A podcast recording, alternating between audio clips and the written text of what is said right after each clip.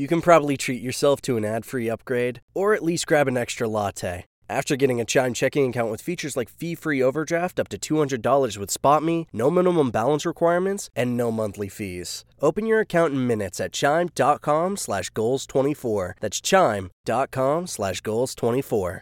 Chime. Feels like progress. Banking services and debit card provided by Bancorp Bank NA or Stride Bank NA. Members FDIC. SpotMe eligibility requirements and overdraft limits apply. You're listening to a podcast from Washington Post Live, bringing the newsroom to you live. Hello and welcome to Washington Post Live. I'm Frances Stead Sellers, a senior writer here at the Post. Thank you for joining me for the third and final installment on our series about the future of work and how workers are affecting their industries over issues like racial injustice and social inequities.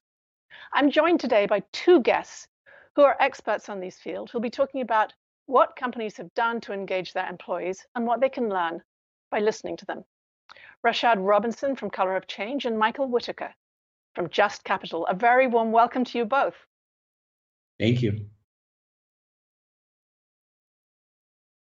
And a word to our audience before we go any further. You can tweet your questions to Rashad, Michael, or to me by going to at post live, tweet them to at post live, and we'll pick up questions as we can as we go along.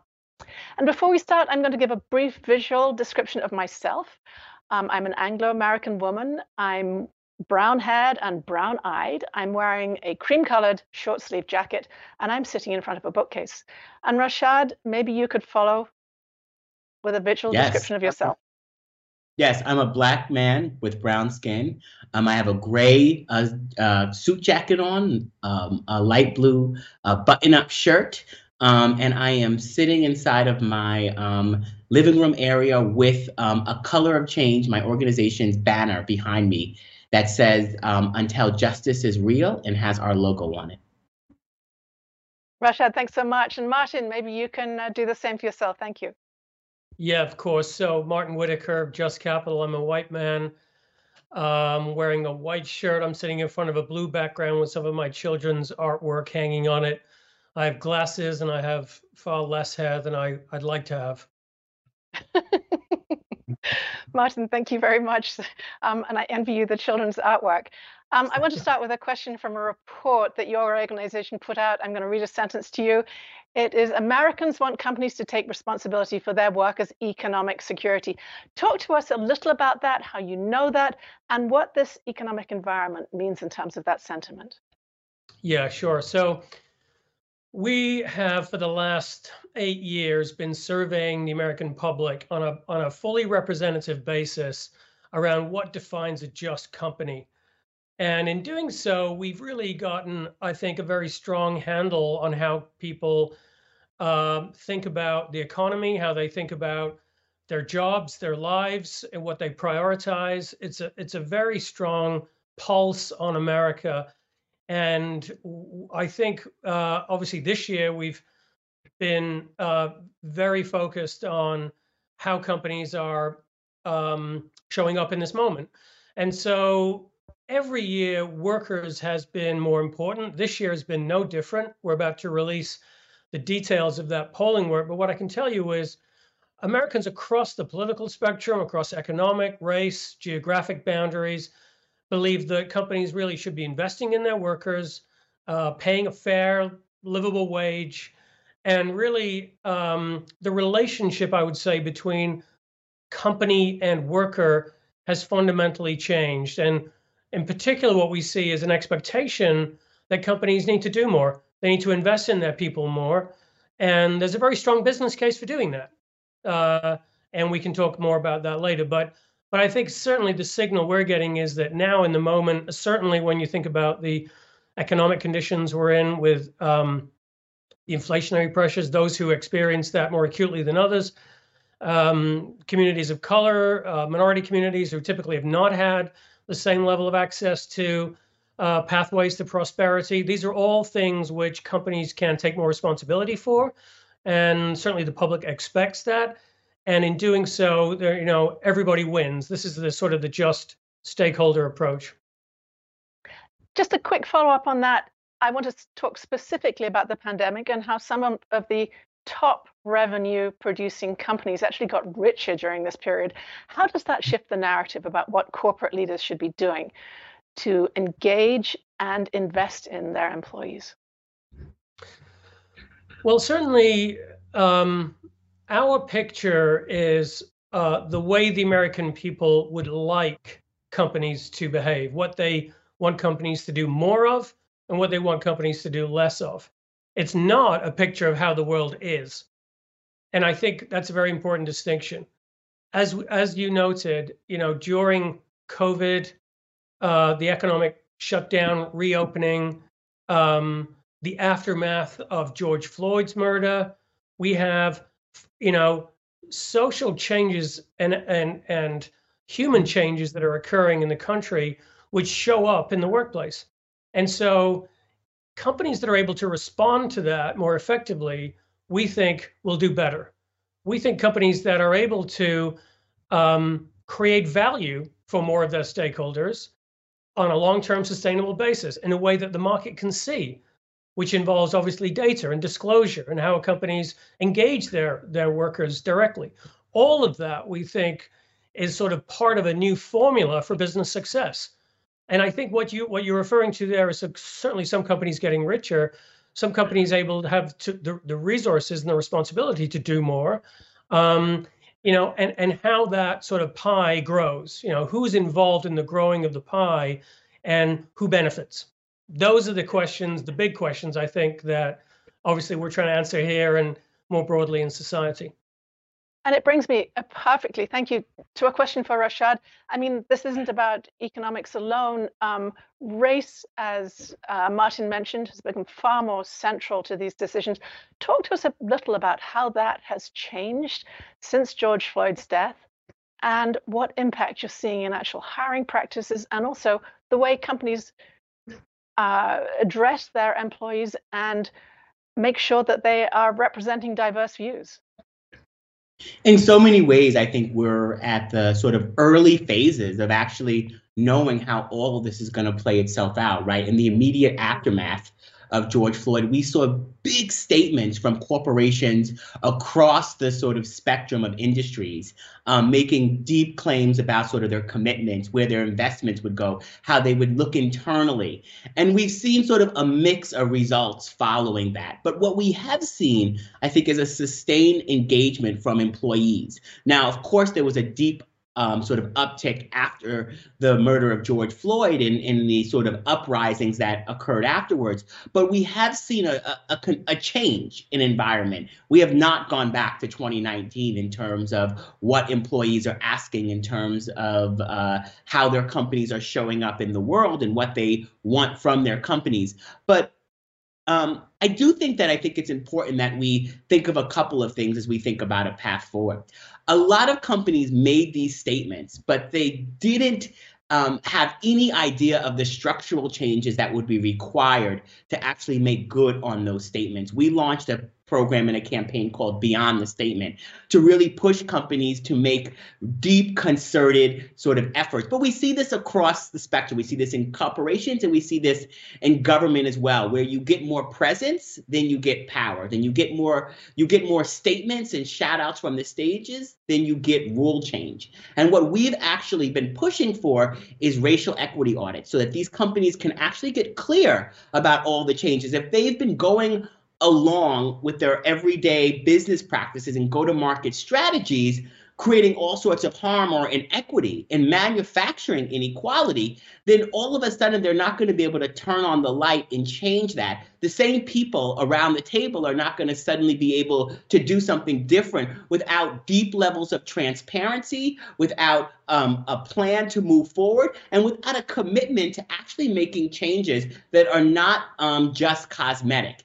And far too often, I think many companies wanted to go for the cosmetic changes. We will hire a person in this position. We will. Um, we will launch some internal programs. We will make some donations to organizations out in the field, but we're not going to change anything about our business practices. And to really expand, you know, briefly just on what Mark was saying around um, the sort of impact that companies can have on their employees, it's not just sort of in terms of pay equity. It's not just in terms of the sort of ways in which these companies um, show up in terms of opportunities for employees um, in their day to day lives. It's their impact on these employees when they're outside of the offices. Um, it's not enough for a corporation to say, we are going to help support women who need to make reproductive choices and decisions um, about their lives that um, are now banned or illegal in states where we are located if those same companies have been responsible for putting the very politicians in place that have made those um, barriers, made that inequality happen in the first place. And so there's going to be a much more holistic look at what the company's sort of impact on society looks like. And I think more and more employees are making those demands, and organizations like ours are working to both elevate that and hold companies accountable to actually making changes that are not just about presence, but are about actually changing the very structures of how power works inside the companies and their impact on the world. And a quick follow on that. Um, we talk so often about things that aren't going well, but which companies, and very specifically, uh, which companies are doing well? And can you give me a very specific couple of examples of how they're doing well, just briefly? So, so you know, one one example that I do want to give is that a number of years ago, we worked with Airbnb on a racial equity audit. By no means is Airbnb a perfect company, and their impact in on, on communities is, is challenging in many ways. But they went into that racial equity audit after um, a number of things were exposed out in the world in terms of sort of business practices.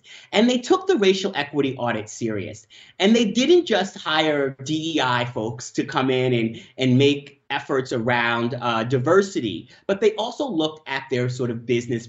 They looked at how their platform was working, and they put engineers on the issue and they and which is a gold standard for a tech company in terms of the type of employees and the type of investment and they they put engineers on the platform to actually make real changes and to put metrics about how they would get to those changes. And we had deep conversations with Brian, um, the CEO, and others inside the company, and have watched that company as they've had other challenges along the way that have been sometimes high profile in the media. They've had a framework for how to deal with them and work with them. I don't think any of these companies can change overnight. We have had to mm. fight companies to actually mm. get racial equity audits at you know at their shareholders meetings and other places but what we do want to know is that these companies are actually going to travel the road with us and that they're going to be committed to making structural changes not just cosmetic yeah key points. Martin which corporate leaders are you seeing um, succeeded succeeding in folding their employees voices into their corporate missions? So just to pick on a, up a point that rashad made um, I think we uh, uh, have been tracking um, how 100 of the country's largest employers have been actually following up on their racial equity commitments, our, our corporate racial equity tracker. And and uh, for the and and and I think part of our mission, as we see it, is to try and drive accountability through disclosure. So just supplying the market with the information that the market needs in order to know who's doing what. Uh, to Rashad's point, um, who's actually following through? What are they doing? Um, where are they on on their journey? Um, we think that's really important, and we've seen you know tremendous interest in that. And that's also helped us work with PolicyLink and FSG to create uh, a, a, blueprint for what companies can do uh, internally within the community, and then also in society at large. So I I totally support uh, that more holistic point of view, if you want to call it that. So because of the tracker and because of our ongoing work at JUST, you know, we're we're monitoring what companies are doing across a range of issues. I point to JP Morgan's work on second chance policy and on its hiring um, uh, uh, and the amount of attention that it's paid uh, to pay equity analyses. Intel has been a leader for as far back as I can remember on disclosure uh, around very the, the details of uh, racial and gender uh, pay levels within its company. Um, I would say that's probably the the best example that I could give anybody watching this on on on how to disclose across uh, those racial ethnic diversity targets and pay equity as well. Um, Accenture has done a good job. We see Target lifting up uh, wages as an important element when we've, uh, in our surveys, really identified what can companies actually do to promote more equitable outcomes. Um, pay has been a very central element of that.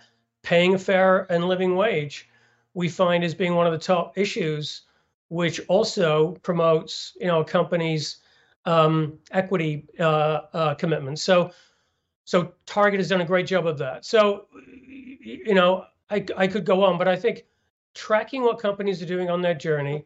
I think that the headlines from our tracker is some progress, but still a lot of work to be done. If you look at percentages across, you know, even the top 100 employees are still very low in terms of uh, what they say to the mm-hmm. world. And, and I think that's a really important aspect of trust building when companies are really trying to um, follow through uh, on on their commitments as well. We're going to be running out of time very soon, but Rashad, I wanted to um, to ask you about one of the headlines. In fact, um, Governor Newsom of California recently signed a bill um, that will regulate the fast food industry, including establishing minimum wages. I know that you, Rashad, have worked with McDonald's on uh, racial justice issues. Do you see this kind of single state legislative move as something companies, the fast food industry, will pick up on across the country? Is this a good move for, for workers across the country in fast food? Well, I think in terms of not just fast food, but the entire sort of restaurant industry as a as a vertical and food and first food service industry, you see deep levels of inequity in terms of pay. You, there's the history sort of of tip wages at, at restaurants, and so all of that does play in. California is a big state and can have a really sort of deep impact. Um, but the com- these companies have been very good at sort of avoiding um, and stepping around the sort of inequality, the, the sort of steps to sort of deal with the inequality. Um, I don't. I would want to push back on like the kind of term working with McDonald's.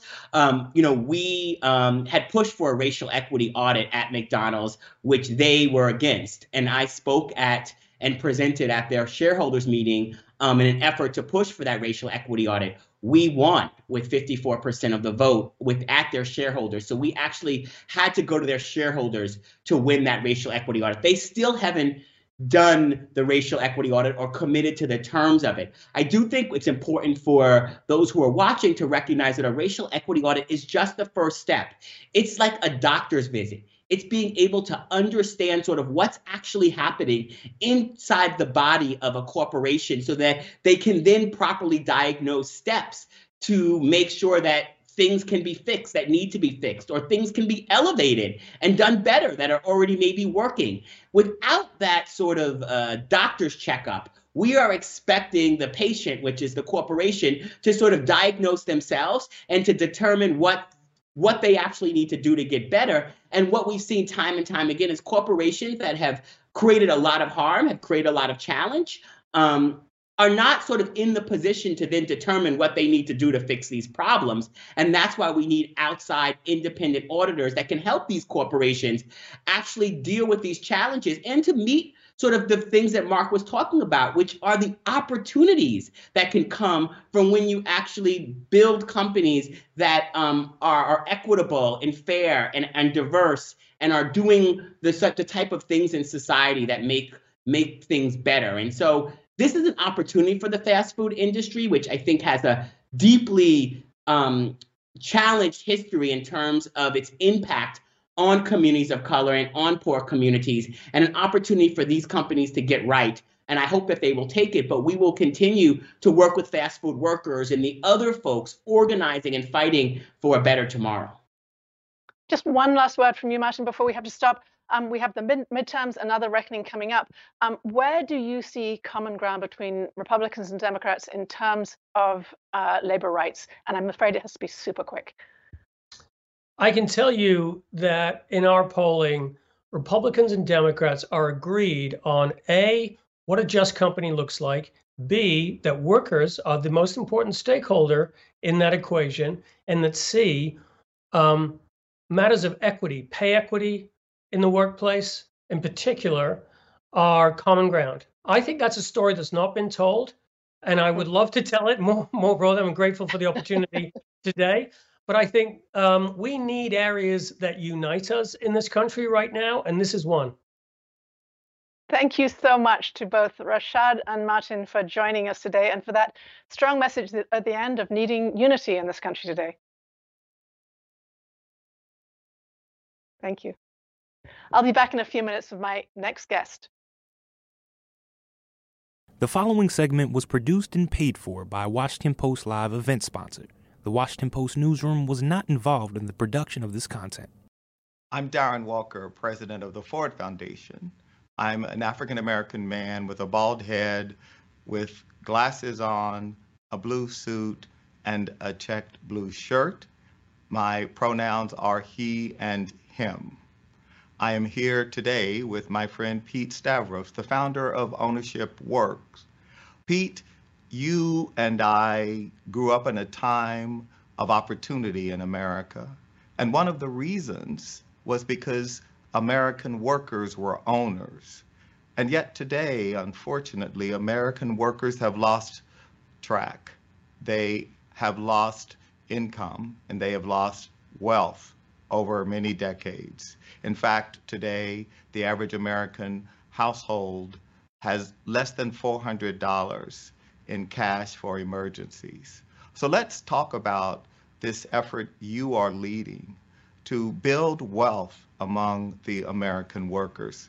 Let's talk about what you're doing at Ownership Works. Great. Thank you, Darren, for having me. I'm Pete Stavros, a, a, white man sitting in my office in New York City with grayish hair and a blue suit. My pronouns are he and him. And first, I just want to thank you, Darren, for having me. It's always an honor to get to spend some time with you.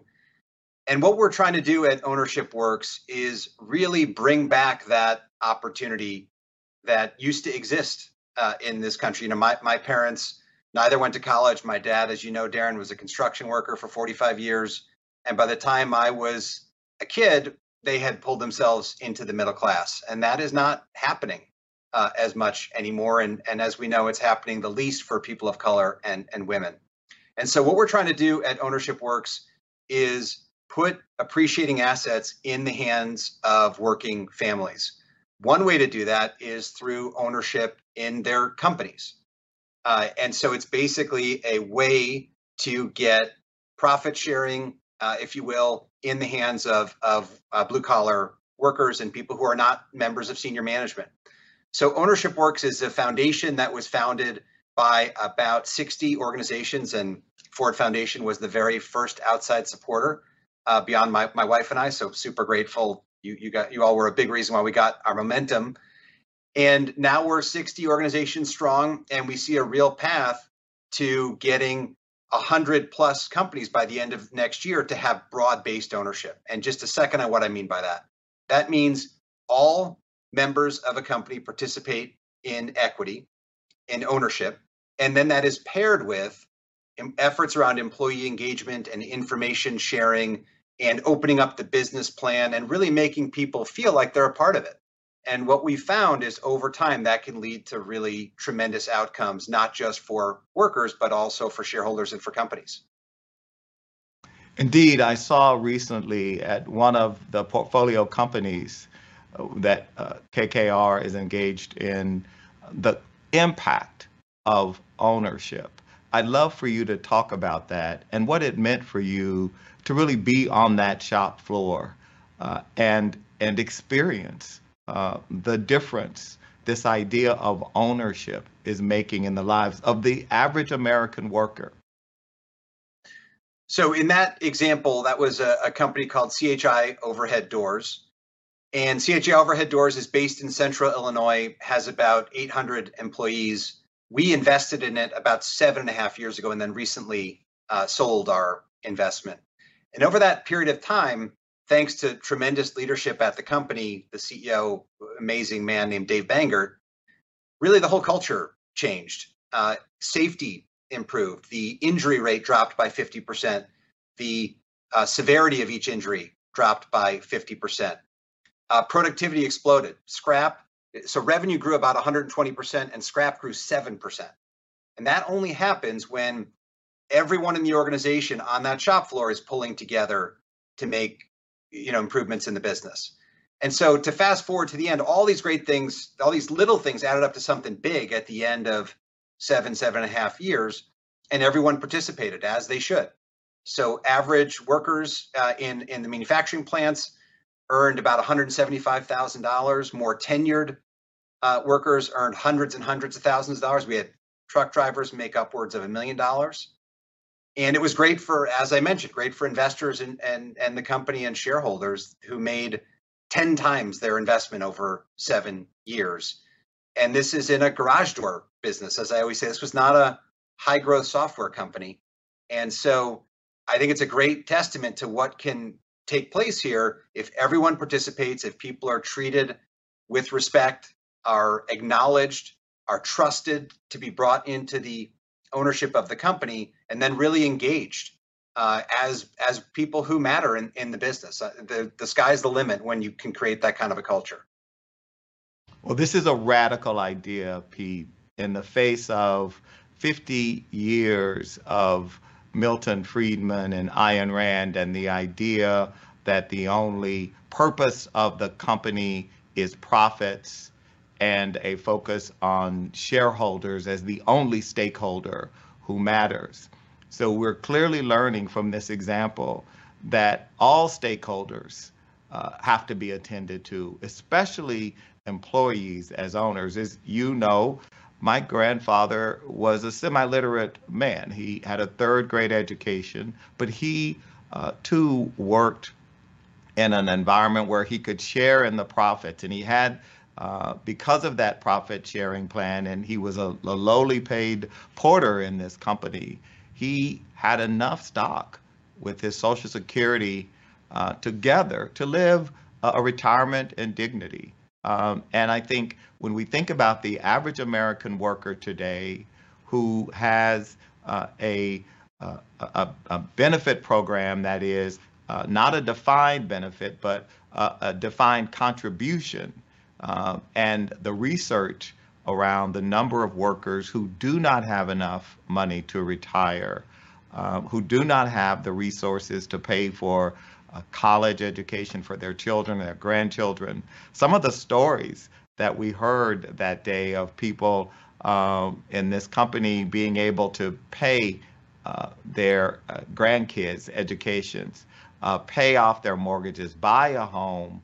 Um, it's a testament that the American dream is possible if we have an economy and we have leaders in that economy who believe in it. And we abide by a philosophy that democracy and capitalism must work in uh, in accord that we can't have a situation where uh, in the fight between democracy and capitalism uh, capitalism wins at, at the expense of participation uh, and inclusion in the bounty of this great American dream and this great American capitalism. Pete, I'd like you to talk about where you think uh, this idea of uh, democratic capitalism, this idea that we've got to make capitalism work for more people. It works for people like you and me, we know that. But how do we make sure that it works for more Americans? Well, I think what we're doing around ownership can help. It's a step in the right direction. By no means do I think you know, if we just do this, it solves all of our problems. I'm sure there are changes that need to take place that are much broader and bigger than what we're talking about. Having said that, I do think this can help. I mean, when I look at some of our big societal problems, we touched on the lack of wealth in the bottom half of the, the country. I think it's less than 5% of assets are owned by the bottom half, less than 1% of stock. Uh, financial literacy is an epidemic in the country. And I think it relates to this lack of participation. If people don't have assets, why should they have an interest in personal finance? You know, it shouldn't surprise us that when financial literacy is offered as a, a training in a company, you'll get three out of 100 people to take you up on it because most of them don't have any assets. They have debt and they know they've got problems. They don't want to talk about it. So I think broadening ownership can help. In our experience, by broadening ownership, you can move the needle on financial counseling from three in a hundred who want it and will engage to 50 and 100. And that and that's huge. Uh, employee engagement, you know, where the significant majority of Americans don't like their job or not engaged on the job. Gallup indicates it's 70% are unengaged. And of that, of the 70, 15 to 20 are, I think they term it actively disengaged. So they're literally throwing wrenches in the machines. They hate their company so much. Part of that is financial and ownership, I think, can help there. But part of it is not feeling like they've got a real role, not feeling important, not feeling acknowledged, trusted, respected. And there again, the act of extending ownership, I think, is meaningful beyond the money. And then when you pair it with all of these other efforts, I do think you can move the needle. So, not to say this is going to solve all of our problems, but when I look at the lack of wealth in the bottom half of the country, you know, racial inequity, gender inequity, uh, sadly, when you push ownership broad and deep, you do disproportionately benefit female uh, employees and people of color um, financial literacy, employee engagement. I think there's a lot of things that can be impacted by broadening ownership inside of a company. It's building unity, it's pulling people together. I think it can matter. There's no doubt it can matter. Pete, I'd like, uh, as we begin to wrap up, for you to just share your journey. I mean, you have been uh, an incredibly successful investor. You're a leader uh, at uh, KKR, one of the world's most prominent and successful private equity firms. And you have taken up this mantle, and the firm has taken up this mantle. What can we learn as we look back over your journey, uh, the history of the industry, uh, and the portfolios that you have managed? What can we learn that uh, we need to take forward in our practice, and particularly in the practice of private equity? Well, in terms of my personal journey, you know, this really, the passion for this started with my dad. So, my dad, as you know, Darren, was a construction worker and for 45 years operated a, a road grader and felt a real sense of misalignment with his employer. You know, if the only way you are paid is by the hour, you really have no incentive for quality, cost, on time delivery. In fact, if you're too productive, your wages can go down because your hours go down and it drove my dad nuts. And he always wanted profit sharing in his union. And that for me was the kernel of this idea of how could we, you know, broaden uh, ownership. And then I got an opportunity to really practice this when I got into a leadership role uh, at, at my firm at KKR. Now, when you your question about the history of the industry, what can we learn? You know, if you go way back when the industry was getting started, it was really about, I would say, balance sheet arbitrage financial arbitrage. And then we moved into P&L arbitrage. Maybe that was profit and loss, uh, you know, income statement arbitrage. Maybe that's a better way to say it. How can companies purely just become more efficient? And I think this generation 3.0 of private equity, my hope is it's about how do you take what is an effective governance model? I really believe private equity is an effective governance model. It's about alignment, it's about long term and how do you use that to move society forward in a productive way and i think think about kkr we have 900000 employees we're responsible for and when the leadership of the firm gets behind this as they have you know that could be 900000 families impacted that's a big deal um, think about all of the facilities that we are responsible for where we can reduce carbon water utilization waste production and landfill tonnage and energy usage. I mean, there's a lot that we can do, and the governance model I think is set up for this. It's all about alignment and driving change. That's what the industry was built on. So as we go forward, I think 3.0 of private equity, I think has the potential to not only deliver what our pension fund investors expect of us and hopefully exceed their expectations, but we could really play a role in moving society in a positive direction if we can get organized around some of these key themes and key initiatives. Well, there's no doubt, uh, Pete, that uh, private equity has a critical role to play in the American economy. And there's no doubt that firms like KKR can provide the leadership and the firepower and the capital to actually transform this economy and make it possible for more American workers to have something that is essential to the American dream and the American identity. That is hope, because it is hope that is the foundation of the American dream. And work is at the center of how and why people find hope in our society. So we need to pay attention to how do we build the foundation or rebuild the foundation for hope among the American worker so that they can believe that they and their children, like you and I did, could get on that mobility escalator and ride it as far as their talent, their determination, their ambition can take them. So, Pete Stavros, my friend, I'm so happy to see you, to congratulate you and KKR for this bold initiative that the Ford Foundation is delighted to be a part of. And your personal capital and your personal leadership has meant all the difference. And so I look forward to more celebrations of workers who have opportunity and capital and hope. Thank you, Pete Stavros. Thank you, Darren. Thanks for all of your support, and it was great spending a little bit of time with you today. Thank you. And now, back to Washington Post Live. For those of you just joining us, I'm Frances Stead Sellers, a senior writer here at the Post. Here to continue our conversation about the future of work is the former CEO of Best Buy and author Hubert Joly. Hubert, a very warm welcome to Washington Post Live. Frances, so thank you so much for having me. We're, we're thrilled. We're going to learn a lot, I know. So, a word to our audience before we start. Please tweet your questions to Hubert at, at PostLive. That's the Twitter handle at PostLive for anyone who would like to tweet a question. And before we start, I'm going to give a visual description of myself. I am brown haired and brown eyed, an Anglo American woman. I am wearing a cream colored uh, jacket with short sleeves, and I'm sitting in front of a bookcase. And Hubert, maybe you can do the same.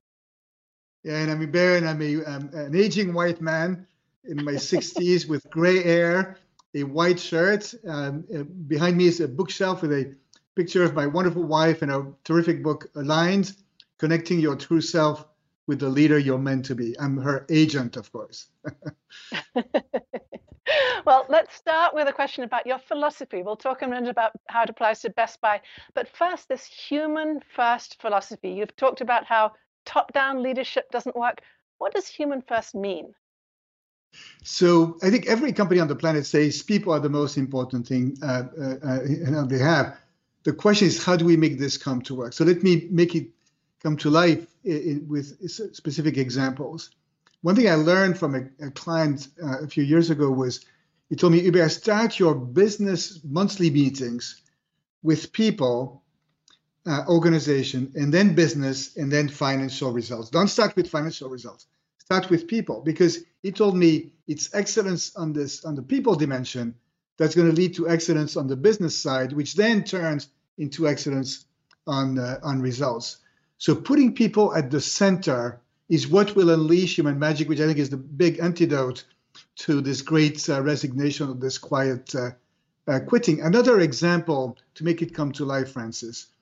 Um, I remember learning from our head of stores at Best Buy, Shari Ballard. She would, when she would visit a store, instead of asking the general manager, "Show me the results, your market share, what's working," she would go to her or him and, and say, "Tell me about you. How long have you been with us? Tell me about your history, your family, what you're excited about. Oh, and please uh, tell me which of your blue shirts you'd like me to uh, to talk to and be introduced to. So building that human connection. Another last example, Frances, was I had a we had a store channel manager at Best Buy. He would ask every one of the associates in his store, "What is your dream?" At Best Buy, outside of Best Buy, what is your dream? All right, write it down in the break room. And he said, My job is to help you achieve your dream. So if we can build that human connection, understand what drives people around us, their life story and what drives them, then we can help them connect, you know, with the work and then that work with the purpose of the company. And that's this is what is exciting for people at uh, at companies and that can, you know, uh, ends this uh, epidemic of disengagement that we are all familiar with. Uh, I know I need to be more passionate about this, but here you have it. no, this is great. But I want to understand a little bit more about 2008 when I think Best Buy was in deep trouble or looked as if it might be, and how you applied this human centric approach to turning the company's um, fortunes around. Yeah, and because when I joined Best Buy, so it, it was 2012, right? So when, when, I joined, and everybody thought we were going to die. Okay. And the, and the recommendation from analysts and investors was the usual, usual recipe, right, Frances? Cut, cut, cut. You're going to have to close stores, fire a lot of people. Well, all of the stores were profitable, and firing a lot of people, it's like people would have been the problem. I thought people would be part of the solution. So here are some illustrations of this human-centric approach to our turnarounds. I spent my first week working at the company as the CEO, working in a store in St. Cloud, Minnesota, uh, bringing my two ears. I had a badge with CEO in training. And I would ask the associates in the store, the, the team, what's working, what's not working, what do you need? Frances, they of course had all of the answers. My job was very easy listen, make notes, and do as I was told. They had all of the answers because they knew from, from the front line. So it was not for me to tell them what to do, it was to uh, listen. So we co created this plan. We did cut costs, of course, and you know, as we may be heading into a recession, companies do have to be lean and, and efficient. But for me, headcount reduction is a last resort. Even in a turnaround, you first focus on growing the top line. And as relates to cost, you first focus on uh, attacking what I call non-salary expenses, which is all of the elements of the cost structure that have nothing to do with uh, with people. So, as an example, at Best Buy, we sell a lot of TVs, of course, right? they're large, they're thin, so they break. We would break for about $200 million worth of TVs every year. So if you can reduce that by 50%, it's good, right? Because we've done a survey, 0% of customers want to buy a broken TV, right? and so it's good for, for everybody. The other thing is, the, you know, you you see your role as a leader not as being the smartest person in the room, which is the old recipe, but as uh, being there to create energy, right? Uh, we are very familiar with an energy crisis now, but if a company is a human organization, you can actually create energy. And our role as leaders is to do that. How do you create energy? Is by listening to people, feel making sure they feel respected, heard, co-creating the plan, and then getting going and celebrating early wins. And then if something is not working, you actually say it out loud. Oh, Frances, you and I worked on this initiative together. I think we're going to have to redo it because it's not quite working as as as intended. so these are some illustrations of this people first uh, uh, philosophy.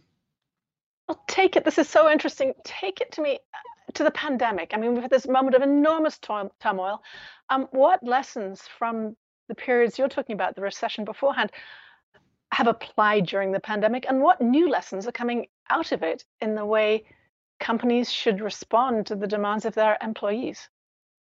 Yeah, I think that we've all learned tremendously during the, the, the, pandemic. One of the things we've learned, if we had not learned the lesson before, was that our teams were made of human beings, right? Because um, we feared for their uh, health and safety as relates to the frontline workers. And then for those who were working from home, we, we got to know their family, right? Didn't we?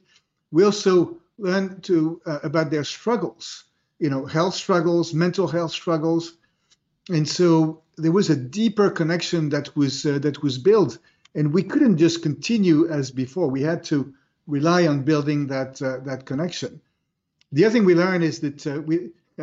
my favorite phrase now, Frances, is "My name is Hubert, and I don't know," right? Because maybe you, Frances, had a you know the manual on how to deal with COVID, or back to the office, or how to deal with inflation, supply chain issues. No, we're in a situation where regularly now we have some unprecedented crisis that's being thrown at us. And so the, the model of the know it all leader who knows all of the answers and is there to tell other people what to do, eh, that doesn't work. Right? so we have to be able to say, I don't know. We're going to have to figure this out together. We're going to have to figure out who's the best equipped, who are the people we need to consult. The other thing, and that's going to be my, I mean, there's so many lessons, but maybe another one uh, was to learn to lead with all of our body parts. I was trained, you know, when I was at business school or at McKinsey in my early years as an executive, to lead with my left brain. Now, and I had my head cut off from the rest of my body for many years. As a leader, I know now that I need to lead with my, of course, with my head, but also my heart, my soul, my guts, my ears, my eyes. And then the last thing I would say is I need to, as a leader, and all of us are leaders because at minimum we're leaders of our life, we need to take care of ourselves, right? Remember, Frances, when we used to fly around, when the steward or stewardess would tell us, if the oxygen mask come down, put it on yourself first so that you can, before you can help others.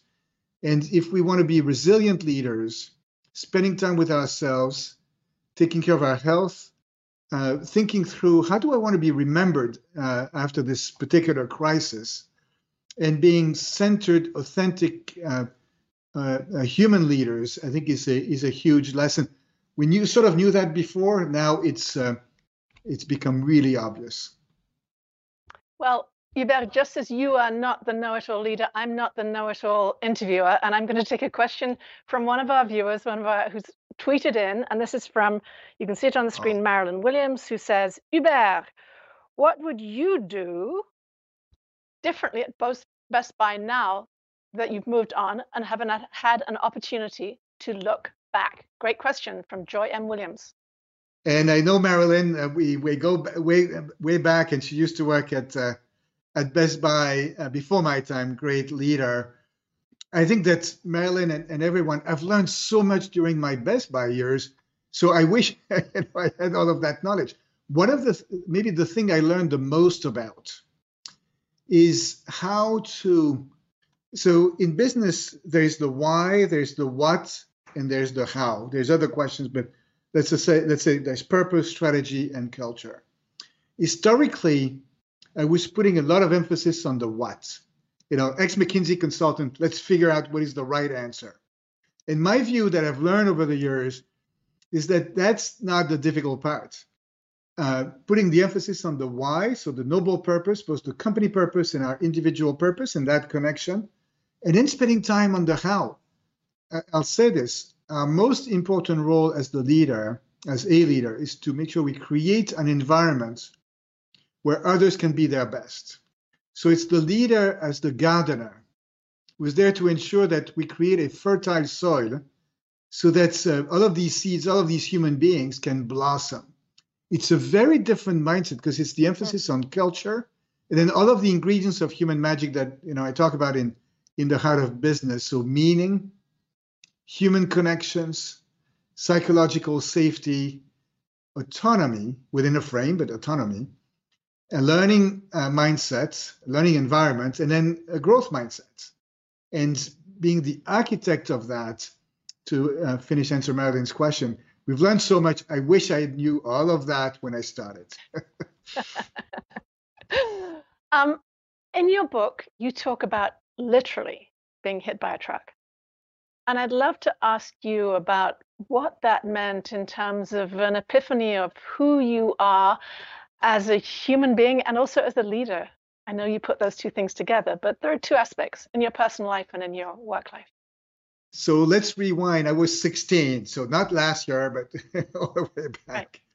Uh, like many of us, I was doing a summer job uh, to to buy. In that case, it was a bike. So I was working in a supermarket in, in France putting price tags on vegetable cans and then taking you know the boxes and compacting them and and, and so that we could uh, recycle them and then one day there was some fighter jets going into the sky and a forklift was backing up and hit me and hurt my back and i'll say this i was in heaven because i got you know timeouts you know uh, to recover paid timeout paid time off. And so I was making money without having to work. And the lesson for me there was that I had felt the experience of a frontline worker in a completely underpaid, dull job, right? Putting price tags on vegetable mm. cans. And it stuck with me because I said, if one day I have the opportunity to be a leader, I will want to make sure that I can create an environment where people around me have a more meaningful work experience. And it led me to think deeply about this question of why do we work and what is work? Now, of course, we can see work as a punishment, right? Because some dude sinned in paradise for those of us who have a, you know, uh, um, Judeo-Christian, you know, Islamic uh, uh, upbringing, or we can see work as something we do so that we can do something else that's more fun, like riding my bike, or we can see work as part of our fulfillment as a human being in our quest for you know doing something good in the world. And for me of course it's a choice. Unfortunately most people don't see work as a source of joy but i think as leaders today and again all of us are leaders because at the minimum we're leaders of our lives we can see the responsibility we have and the opportunity we have in this complicated world to use the platform we have to make a positive difference in the world for business to be a force for good and help address all of the challenges that the world has. And frankly, there's no shortage of, uh, of challenges. And so I think it can be an exciting time for leaders today to feel they have this opportunity to create a, a future that does not exist yet, but that for sure needs to be better than what we have now. You mentioned quiet quitting earlier on. It's taken the internet by storm, that notion. You're talking now about motivating people. Uh, we're also moving into an era when artificial intelligence and other moves are eliminating a lot of um, routine jobs. Look ahead a little bit for me and explain to me how we're going to motivate people to stay engaged after all they've been through and looking at what they may face in the future. Yeah, so for me, uh, Frances, thank you for this question. You know, purpose and humanity this focus on unleashing human magic, that's the antidote to this quiet quitting and to this long-standing pandemic of disengagement, which is not just the last few months, it's been years, right? And so it's the opportunity to reconnect with our coworkers at, a, at a very human level of what drives them and working with them to, you know, create uh, an environment where they can be they can be fully uh, fully fully engaged. And if we talk about the back to the office discussion, there's been this emphasis on where to work. I don't think that's a very effective way because companies are getting a lot of pushback. But for employees, if you are trying to dictate where I should work, that's not very engaging. So I think it's an invitation to focus on the why we work and the how we work. So, you know, every every job can be transformed into something meaningful if we spend the time. So let's engage our employees on what drives them and creating the environment where they can be the best version of themselves. And as relates to technology and artificial intelligence, you know, in tech companies, it's people who are behind technology, right? So I'm a big believer in the Schumpeterian, uh, you know, creative destruction view of the world, where new jobs will be created. As human beings, I think that we are we're the source, and we, we need to make sure that we don't lose control to the to the machines. But uh, I, I think that uh, this is this is part of our responsibility to create that uh, that better future with where even artificial intelligence is ethical and does not exclude uh, is not used poorly to exclude uh, exclude others. So it's a challenging time, no doubt, but I think it's also potentially an exciting time where all of us can do our best to to make a positive difference uh, in the world around us and then on a bigger scale so to talk about one of the challenges and it was a great theme of my previous conversation with rashad and martin the issues of racial injustice and rectifying them that have come to a fore at the same time of the pandemic how do you integrate that into a forward looking inclusive workplace what are your guidelines it, yeah, it's essential at so many uh, uh, different levels. Um, and of course, Best Buy is headquartered in Minneapolis. So, you know, the, the murder of George Floyd in, in, in May of 2020 was uh, was very close to home, literally uh, speaking. I mean, there's two two aspects I think to to think about. Uh, diversity and inclusion and creating a sense of belonging is an essential element of creating human magic. You know, I uh, I remember chatting with a new new employee, a young employee who shared with me his life has changed the day a manager recognized him and took an interest in him. Right, and my compatriot uh, Rene Descartes, um, you know, uh, famously said, uh, "I think, therefore I am." I think it's different. It's I am seen, therefore I am. So companies have a great responsibility to create this environment where everybody can feel they belong and can become the best, biggest, most beautiful version of themselves. And there's a ton of work to be done there. And it's not just, you know, try harder. It's fundamentally reviewing all of our practices that have led to the exclusion, in particular, of Black African American uh, colleagues when we recruit, when we promote, when we retain.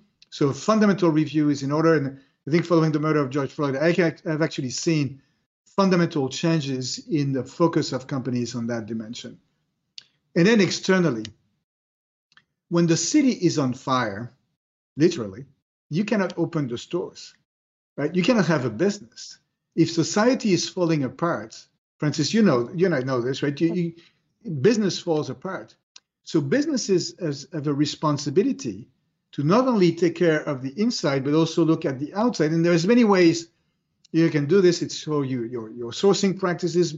You know, I remember telling our marketing vendors at Best Buy, you know, if you uh, want to submit a bid and you have a completely monolithic uh, team, you can save on gasoline. You don't need to worry about coming to submit your bid, right? Uh, and, and so you can have that influence.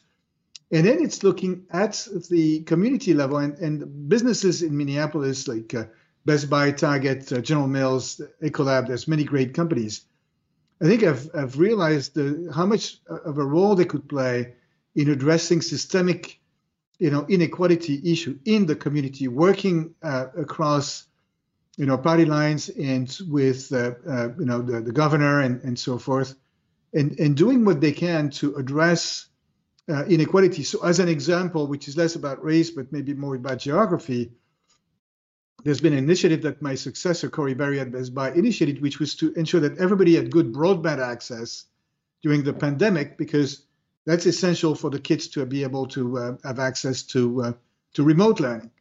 And so businesses today, we need a declaration of interdependence. What businesses, a great line. Yes, businesses cannot be successful in isolation. So, you know, and Martin is a friend, Martin Whittaker, and Darren Walker is a dear friend. I think we all share this view, right? That uh, it's our responsibility as business leaders to encompass all of our stakeholders and find ways to simultaneously serve them in a way that's win-win-win uh, and treating profit as an outcome not the not the, the ultimate goal certainly not the only goal so it's a big responsibility it's hard it's a redirection of what we do but i think it's exciting it's it's uh, it's so meaningful Thank you, Hubert Joly, for that wonderful phrase, the Declaration of Independence. Uh, we're going to have to leave it there. Thank you so much for joining us today.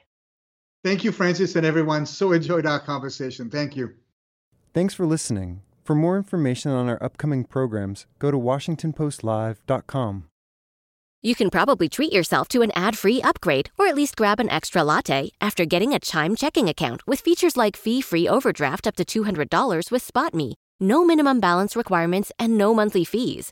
Open your account in minutes at chime.com slash goals24. That's chime.com slash goals24. Chime feels like progress. Banking services and debit card provided by the Bancorp Bank NA or Stride Bank NA members FDIC. SpotMe eligibility requirements and overdraft limits apply.